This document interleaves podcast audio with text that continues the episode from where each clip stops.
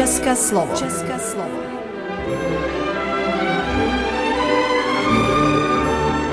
Vysílání pro českou menšinu v Srbsku. České slovo.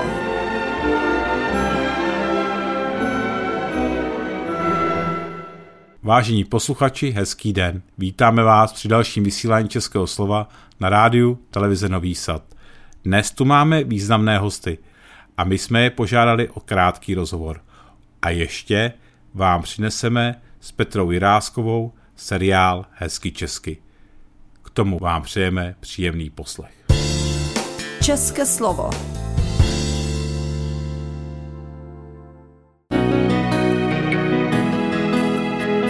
Tváři v tvář. Vážení posluchači, dnes se mnou ve studiu sedí Jan Haken, fotograf a v současné době student magisterského oboru etnologie a kulturní antropologie na Univerzitě Karlově v Praze. Hezký poslech přeje Marek Veverka. Dobrý den. Ahoj Honzo, vítej opět po roce v srbském banátu. Hned na úvod se tě zeptám, pokolikáté tu si? Jsem tu nyní po třetí. A čím se zabýváš, nebo co tě sem tak láká do srbského banátu? Já vlastně ve své bakalářské práci i ve své diplomové práci se zabývám českým pohraničím a jeho rekolonizací po druhé světové válce po vysídlení českých Němců. A vlastně s tím banátem je to spojené s tím, že do toho pohraničí českých sudet přicházeli hodně krajané právě z Balkánu. Že to vlastně jako je taková jako nit. Aha, aha Plus mě zajímá jako Balkán jako celkově, jako nějaký jako sociokulturní konstrukt a lidé, co v něm žijí. Mm-hmm. A možná se tě ještě na to zeptám, proč zrovna srbský banát, protože většinou Češi jezdí do toho rumunského, tak jsme rádi, že seš tady. vlastně jsi, jsi mi už odpověděl a. za mě, protože víš co, tak jako ty jsi taky antropolog, tak je, je jasné, že vlastně ty turistici, že mě antropologie turismu moc nezajímá, mě vlastně zajímá to nějaká autentic, autenticita celého banátu hmm. a v tom Srbsku, je to, jak je to právě turisticky nepoznané, hmm. tak je to pro mě mnohem zajímavější jako v kontextu toho, co dělám. Že. A dokážeš to nějak srovnat? Dovedeš si představit, že by ty, ti turisté, co nyní navštěvují v těch masách rumunský banát, tak by se navalili i sem do Srbska? Nebo si myslíš, že by to té komunitě spíš uškodilo? Já neznám rumunský banát, já jsem tam hmm. vlastně vždycky jenom projížděl, že já teďka trochu budu věštit z karet. A já si primárně myslím, že a to znám především z literatury, že by vlastně ty krajané, jako sařský krajané, už přestali být sví a vlastně začaly by si hrát na něco, co nejsou, právě kvůli těm, právě kvůli těm turistům, kteří hledají nějakou jako cizokrajnost a něco prostě jako cizího, nějakou rurální, rurální atmosféru těch vesnic a podobné věci a to mi by přišlo vlastně na škodu. Vždycky jako pro antropologa je hrozně zajímavé sledovat jako to, jak ti ty lidi jsou bez nějakých soudů a vlastně, kdyby se ty lidi na něco hráli, hmm. tak je to samozřejmě jako antropologicky zajímavé, ale ne v tom kontextu, jak to zajímá mě. Hmm. To je zajímavý pohled. Možná, když to trochu stáhnu k tomu, kdyby si náš rozhovor pustil i někdo v Čechách, tak jaký program bys mu tady v Srbsku doporučil, aby nenarušil tu autenticitu, aby se tady choval zodpovědně k prostředí? Tak to samozřejmě záleží, no. Tak já vlastně, tak moji rodiče jsem třeba plánujou jet, hmm. právě na základě mých zkušeností a jako aby nenarušili autenticitu spíš jako osobně, ale zase mluvím z pozice antropologa. Mně vždycky přijde zajímavé se setkat jako s lidma, hmm. Hmm. který se identifikují jako Češi, ale nežijou v Čechách. No, hmm. že třeba když to srovnám, byť jsem tam nikdy nebyl ve Spojených státech amerických, ale pro Američany je vždycky jako hrozný bizár, vždycky přijedou do Evropy a se s nimi třeba potkám, bavím, takže tady řešíme nějakou jako naši etnicitu, jako že jsme Češi, Němci, Poláci, a, Rakušané. A o to vlastně zajímavější to je pro pro, pro nás jako pro Čechy potkat někoho, kdo je Čechem a zároveň nežije v Čechách. A mě, mě baví třeba sledovat nějaký jazykový neance, že se tam objeví nějaký archaizmy, samozřejmě nějaký srbizmy a takovýhle jako věci a jako jak se chovat, to mi přijde takový, jako chovejte se nějak ohleduplně k tomu okolí, no, že jako, takový jako banální věci, naučit se prostě, nevím, to nevím teďka, jestli je v Srbsku, ale v Bulharsku to je určitě a typu, že i v Srbsku, že se třeba že, že se na veřejnosti nesmrká a podobné věci, že to je neslušné tady jako na Balkáně, co v Čechách je, tak se nějak jako naučit prostě chovat dle nějaký jako v uvozovkách etikety, ale zase si říkám, že na takové věci se jako slušný člověk může zeptat. Mm-hmm. Možná bych se tě zeptal, je tady v srbském banátu nějaké místo, které si získalo tvoje srdce, které bys tak jako nejvíc vypíchl, že stojí za návštěvu, pokud se sem za námi vydá nějaký český turista? Mm. Tak já jsem napsal článek právě do knížky, jak jsi mi říkal před rozhovorem, když jste měl manžela Jakubkovi, mm-hmm. tak mhm. právě pod vedením Lenky jsem napsal jeden článek ještě s Borisem Jediná, Jedinákem, mým kolegou, jsme napsali článek o Kruščici a mm.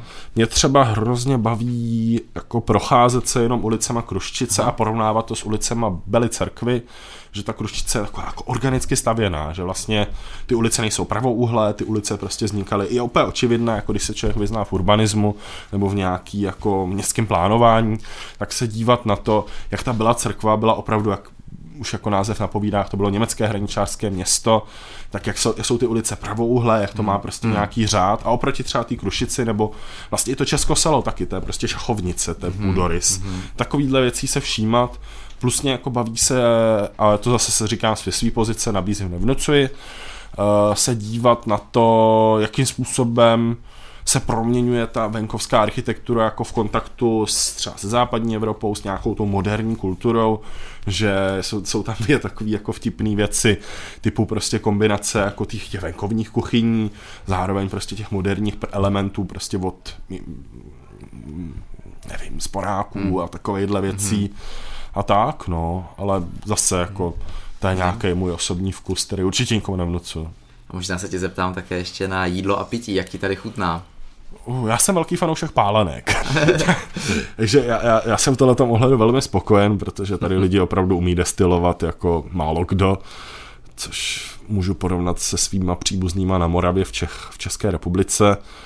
A jídlo já jsem velký fanoušek zeleniny, takže vlastně jako mě to maso až tak neoslovuje, ale ta zelenina je tu výborná, jako vypěstovaná na zahradě a tak posluchačům možná můžeme prozradit, že máš v plánu sem přijet na stáž, tak jak jsem tu teďko já společně s manželkou Kristýnou Weverkovou, tak eh, co tě sem táhne žít tu uh, víc než jenom týden, být tu několik měsíců? Jasně. Eh, Děkuji za tuhle otázku. Tak primárně já jsem vlastně ve své dizertaci, jak už si ty říkala, teďka dokonču magisterské studium etnologie a kulturní antropologie. Chci zabývat rozpadem Jugoslávie a nějakýma jako vzpomínkama lidí na Jugoslávii, přičemž bych tady jako rád zdůraznil, že určitě nechci jakkoliv soudit, jo? Že, že já ne, jako antropolog nejsem soudce, nehodnotím, pouze chci zaznamenat ty vzpomínky a chci z toho něco vyvodit, nějak podle nějaké antropologické teorie, ale tím nechci po, po, posluchače zatěžovat. A v tomto kontextu bych se rád jako tady se sbíral vzpomínky lidí na rozpad Jugoslávie a zároveň se naučil srbsky, proto tady chci jít na další dobu, protože je to hrozná ostuda, ale jako antropolog jsem hrozný dřevo na jazyky a někde potřebuji prostě být na to, abych se ten jazyk naučil. Asi, co, co podle mě ještě stojí za zmínku, tak mě zajímá život této komunity a rád vlastně přispěju k nějakému elementu toho čašství zde, k jeho rozvoji respektive, no, že a možná i vzhledem k tomu, že jsi tu už třetí rok po sobě, tak jak hodnotíš života schopnost české komunity v Srbsku? Já jsem vlastně překvapený. Já jsem překvapený protože mi přijde, že ty aktivity, možná to je tím, že jako, jak jsem tady po třetí, tak víc vidím jako do nitra, ale to nevím, ale přijde mi, že ty aktivity furt nějakým způsobem rostou a nějak se jako organicky prostě nanáší v dobrém slova smyslu kupředu že jako je tady Paprika Šiáda, tady teďka sedíme jako v českém rozhlase, který vysílá v čaštině a to je pro mě hrozná, hrozně zajímavá věc, že se tady takovéhle věci dějí. A co mě vždycky překvapuje to, že když někoho v Kruščici nebo v Belecerkvě potkám a mluvím na něj česky, tak z toho má hroznou radost, že je jako hrdý na to, že se se mnou může popovídat česky a to mě jako, pro mě to je jako nevýdaný zážitek. No. Dokážeš si ty osobně představit, že se do Srbska budeš ještě vracet v následujících letech? Určitě, určitě. Hmm. A možná už skoro na závěr bych se tě zeptal, co by si vzkázal krajanům v Srbsku? Co bys jim doporučil? Buďte hrdí na to, že jste Češi. Nenechte se, nenechte se toho té češkosti zbavit. No. Jako já to osobně hrozně obdivuju, protože vlastně žít jako minorita v nějaký srbský komunitě a udržet si stále tu svoji českou jedinečnost je podle mě hrozně jako, jako obdivuhodné a očividně v tom vidíte velkou hodnotu, tak co bych skázal, držte se té hodnoty a buďte hrdí na to, čím jste. A k tomu se připojuji i já, vážení posluchači. To bylo vše a spolu s naším hostem se s vámi loučím a zvu vás k povslechu dalších pořadů vysílání České slovo. Naslyšenou. Naslyšenou a děkuji za pozvání. České slovo. Vysílání pro českou menšinu v Srbsku. Tváři v tvář. Vážení posluchači, vítám vás u dnešního vysílání. Ráda bych ve studii přivítala svou kolegyni Viktorii Hermanovou, studentku etnologie a kulturní antropologie na Karlově univerzitě v Praze. Od mikrofonu vás zdraví Kristýna Veverková. Tak já hnedka na úvod se zeptám, odkud jsi k nám přijela? Já jsem přijela uh, z Plzně, tam od malička tam jsem vyrůstala a pak jsem studovala v Praze. Jo, jo. A teďka v současnosti pobýváš? Teďka v současnosti pobývám zase v Plzni, protože Aha. jsem obhájila diplomovou práci, tak jsem se zase vrátila do Plzně. Já se rovnou zeptám, na jaké téma byla ta diplomová práce? No, bylo to hodně specifické téma, bylo to právě o smrti, pohřbívání a těch zvicích okolo. To mě zajímá obecně už od začátku toho, co jsem studovala. Od bakaláře přes tu diplomku a ráda bych v tom potom pokračovala dál. A tady právě uh, jsem psala na téma uh, místních uh, zvyků ohledně pohřbívání a vnímání smrti v srbském Banátě. V Belice právě konkrétně v, uh, v obcích v Belecrkvi, v Češkoselu a v Kruščici. Aha, aha. A uh, můžeš mi nějak uh, přiblížit, jak se v takovém případě sbírají data, jak to vlastně vypadá takový výzkum? No, tak uh, konkrétně ten, on to, my jsme na tom pracovali ve skupině, jo, takže budu říkat náš výzkum. Já jsem potom jenom zpracovala, uh, zpracovala ten text uh, do té práce. Vypadalo to tak, že nejdříve První rok, když jsme tady byli s Ústavem etnologie, tak jsme uh, fotili místní hroby Čes, Čechů uh, v Belecrkvi, v Češkoselu a v Kruščici. Uh, a zajímala nás hlavně ta materiální kultura. Uh, ty, protože na těch náhrobcích tak uh, jsou rozdílné od toho, jak vypadají náhrobky v Čechách, Čechů v Čechách. Mm-hmm. Uh, právě jednak je to ten jazyk, že jak, se, jak je používaný třeba pro Čechy z Čech, některé ty slova můžou být zastaralý. Třeba hodně se, po, uh, nebo potom třeba je tam specificky používaný pravopis, jo, taky takovým trošku spíš jako fonetickým, fonetickým způsobem. Uh, nebo se zase uh, jedna věc, která je na těch náhrobcích hodně zajímavá, která lidi uh, nebo Čechy z Čech překvapuje, tak je to, že tady v Banátu tak se často používají náhrobky, že se nechají udělat, si lidi nechají udělat ještě zaživa. Že mají třeba zemře někdo z rodiny a tak, aby, uh, co jsme se dozvěděli potom posléze, tak někdo to dělá kvůli penězům, že to nechá vyrobit už dopředu, nechá tam napsat toho zemřelého, ale rovnou tam nechá napsat i sebe se svým datem narození a třeba i se svojí fotkou. Takže to je potom právě takový pro spoustu lidí nepředstavitelný, že vlastně navštěvují svůj vlastní hrob. Mm-hmm. To přiznám, že pro mě samotnou byl šok, když jsem přišla na hřbitov. Viděla jsem, že někteří lidé už tam mají jako to konečné datum, že už mají napsaný 2000 a už si jenom čeká jako na ty poslední dvě číslice, co tam dopíšou. To je docela kuriozní. To je, no, to jo, ale potom co jsme si všimli, tak ne všichni to dopisujou, jo? že třeba jsme viděli uh, hroby, kde byl datum narození ještě někdy v 19. století, začínalo to 1800 něco a teďka to vypadá, že těm lidem jako kdyby ještě žili, jako kdyby jim bylo třeba fakt 200 let.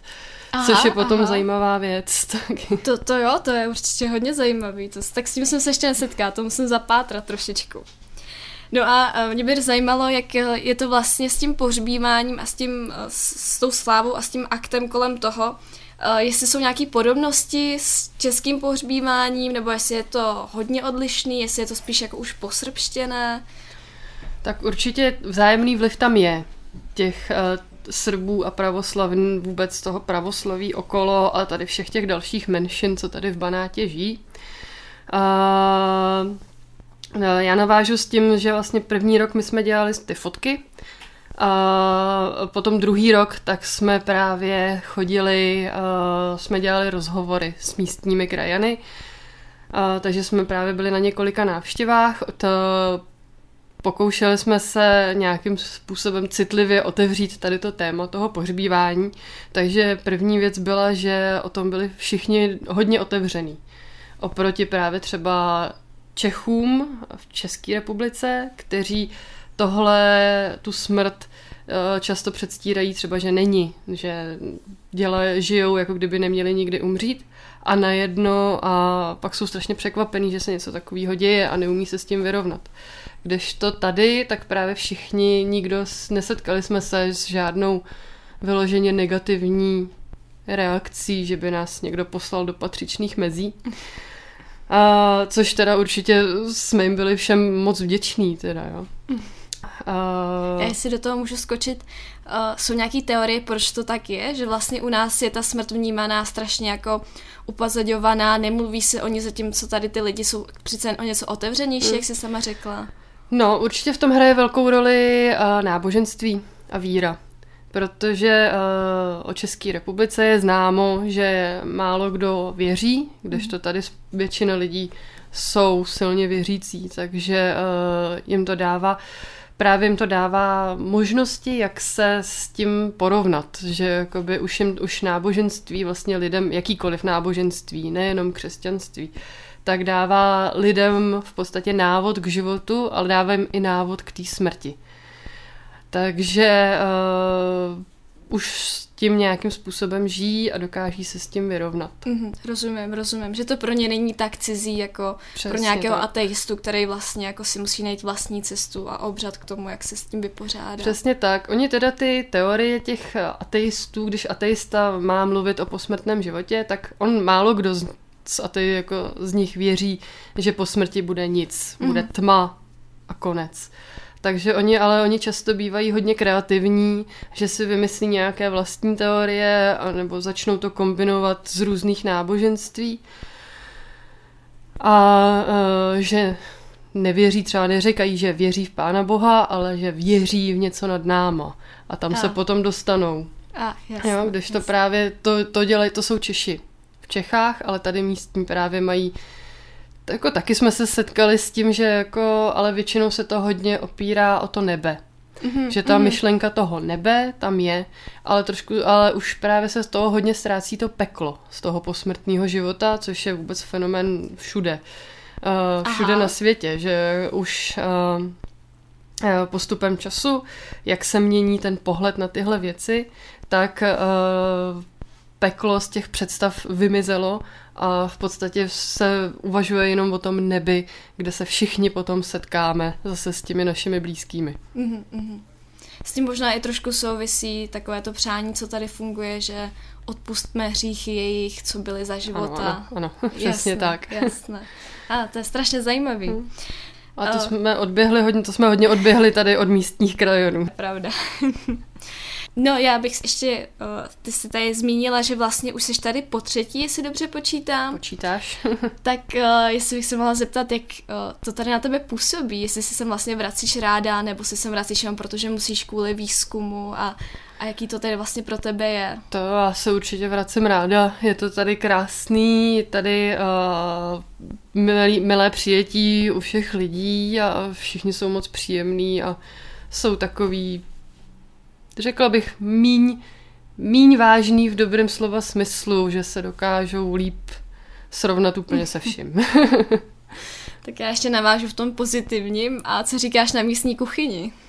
Jo, tak jako člověka, který běžně je vegetarián, tak to trošku, trošku je uh, bylo obzvlášť poprvé, když jsem přijela, tak to pro mě bylo trošku těžký, ale teďka už, když už vím prostě, jak se tady vaří a co se tady jí místního, tak se na to i těším, že jako si prostě přijedu a tu pleskavici si dám a že prostě bude to takový svátek. Taková dovolená. No. tak jo, tak já moc děkuji na, za rozhovor a ještě na závěr bych se tě zeptala, jaké máš plány do budoucna? Do budoucna mám v plánu se přihlásit na doktorát, na zase v Praze na univerzitu a ještě právě chci pokračovat v tom tématu toho pohřbívání, umírání mm-hmm. a takhle. Ale i třeba v jiných destinacích, nejenom. Přes, přesně tak, třeba nějaký, uh, tady se mně se nabízí, otevírají se mi možnosti s tím, třeba srovnat, to, srovnat tady pohřbívání právě, jak to mají tady krajané a jak to mají srbové, protože těm jsme se nevěnovali. Takže můžeme se těšit na nějaké další pokračování. Já doufám. Výborně, já, já moc děkuji za rozhovor a loučím se s váma od mikrofonu. Naschledanou. Naschledanou.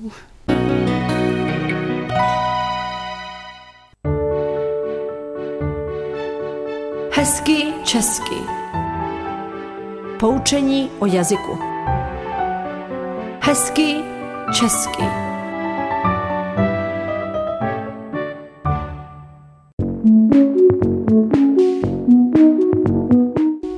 Jazykové a odborné přípravy Univerzity Karlovy uvádí. Krásný dobrý den všem. Mám radost, že posloucháte, že jsme zase chvíli spolu. Dneska budeme mluvit o češtině. Přemýšleli jste někdy o tom, jaký je rozdíl mezi tím, co se o češtině učí ve škole české děti a tím, co se učí cizinci? Asi si ještě pamatujete, jak jste se učili češtinu vy sami. Ale co zbývá pro českou školu? Zeptáme se Lucky, co si o tom myslí. Lucko, jak to tedy je s českou školou a českými dětmi? Dětem v první třídě je 6 nebo 7 let. Oni už česky umí. Český jazyk od malička používají, když něco potřebují vyřešit, domluví se. No právě, tihle žáci se přece nepotřebují učit česky, nebo ano? Česky umí mluvit, ale jazyk není jenom omluvení. Nejdřív se musí naučit číst a psát, později se učí porozumět textu, najít v něm informace, napsat text na konkrétní téma a podobně. Aha, to je docela podobné jako v češtině pro cizince. Porozumět tomu, co čtou nebo slyší a najít důležité informace, to jsou typické úkoly v učebnicích. Pro cizince je taky hodně důležitá výslovnost. S tou asi české děti nemají problém, viď? Musím říct, že některé hlásky dělají problém i českým dětem. Nejčastěji to je ř, ale někdy je potřeba trénovat taky r a l. Děti, které mají problémy s výslovností, často chodí k logopedovi už ve školce. Během první třídy umí většina dětí správně vyslovit všechny hlásky. Hmm, v češtině pro cizince je výslovnost tvrdý oříšek, protože studenti dělají různé chyby podle toho, jaký je jejich mateřský jazyk. Ale ř, to je pro ně obvykle taky nejtěžší. Naštěstí není tak důležité, i když Češi si většinou myslí opak. Ale vraťme se k českým dětem. Naučí se číst a psát a co dál? Když umí psát jednotlivá písmena, začnou se učit pravopis. To znamená, jak psát správně. V češtině máme hodně pravidel, která nám říkají, kde psát měkké a tvrdé i, neboli y. To je pravda. Potřebujeme umět ta pravidla, protože výslovnost i a y je v češtině úplně stejná. Přesně tak. Dokonce máme celá slova, která jsou úplně stejná, když je říkáme, ale v jednom se píše i a ve druhém y. Například mít. Mít dobrou náladu, tam je měkké i. Mít si ruce teplou vodou, tam píšeme y.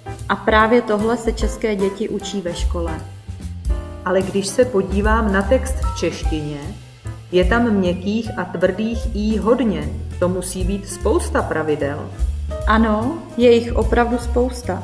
Proto někteří lidé říkají, že by se mělo jedno i zrušit. Potom bychom měli jenom jedno a byl by klid. Ale to asi nejde, ne? Proti tomuto názoru se vždycky zvedne vlna, velká vlna odporu. Začne se mluvit o tom, jak je čeština krásná a jak jsme hrdí na to, že umíme její pravopis, i když ne všichni dokonale. To je pravda. Vždycky slyším od rodičů. Když jsme se to naučili my, tak se to naučí i naše děti. Petro, a jak je to u cizinců? Taky se učí naše pravidla? Nejdřív ne. Cizinci si taky některá slova prostě zapamatujou a vědí, že milovat má měkké i a bydlet y. Pravidla pravopisu se učí postupně až na úrovni B2. Takže se je sice neučí od začátku, ale nakonec se je naučit musí. Mají to těžké. To ano, ale pak budou umět ten nejkrásnější jazyk. A to za to stojí. To je fakt. Lucko, děkuji za tenhle rozhovor. Doufám, že nám naši posluchači rozuměli a teď vědí, že čeština je těžká nejen pro cizince, ale i pro nás Čechy. V dnešním podcastu se objevilo několik užitečných vazeb s předložkou, prepozicí. Pojďme si je připomenout. Dativ. Vrátit se k něčemu. Ale vraťme se k českým dětem. Akuzativ. Zbývat pro něco, pro někoho. Ale co zbývá pro českou školu? Můžeme taky říct, pro kamaráda už na koleji nezbývá volný pokoj. Musí bydlet s námi. Text na téma. Děti se učí napsat text na konkrétní téma. Podívat se na něco. Podíváme se na text v češtině. Být hrdý na něco. Jsme hrdí na to, že umíme český pravopis. Stát za něco. Budou umět ten nejkrásnější jazyk a to za to stojí. Rozumíte? Stát za to znamená, že je to těžké, ale má to smysl. Stojí to za to. Lokál mluvit o něčem. Dneska budeme mluvit o češtině. Začne se mluvit o tom, jak je čeština krásná. Myslet si něco o něčem. Zeptáme se Lucky, co si o tom myslí. Přemýšlet o něčem. Přemýšleli jste někdy o tom, jaká je čeština pro české děti? Učit se o něčem. Co se o češtině učí české děti? Instrumentál. Rozdíl mezi něčím a něčím. Jaký je rozdíl mezi tím, co se o češtině učí ve škole české děti a tím, co se učí cizinci? Mít problém s něčím. S výslovností asi české děti nemají problém. To je pro dnešek všechno. Některé vazby jste už znali, bylo to pro vás opakování, ale některé možná byly nové. Dneska jsme si povídali o tom, že čeština je těžká, ale hezká. A tak se jmenuje i tenhle podcast. Hezky česky s Petrou Jiráskovou. Jsem ráda, že ho posloucháte. Naslyšenou příště Petra a Lucka. Milí posluchači, skončilo další vysílání Českého slova. My se opět těšíme, že se uslyšíme ve čtvrtek ve stejný čas a na stejných vlnách naslyšenou. Redaktor pořadu Jaroslav Bodnar.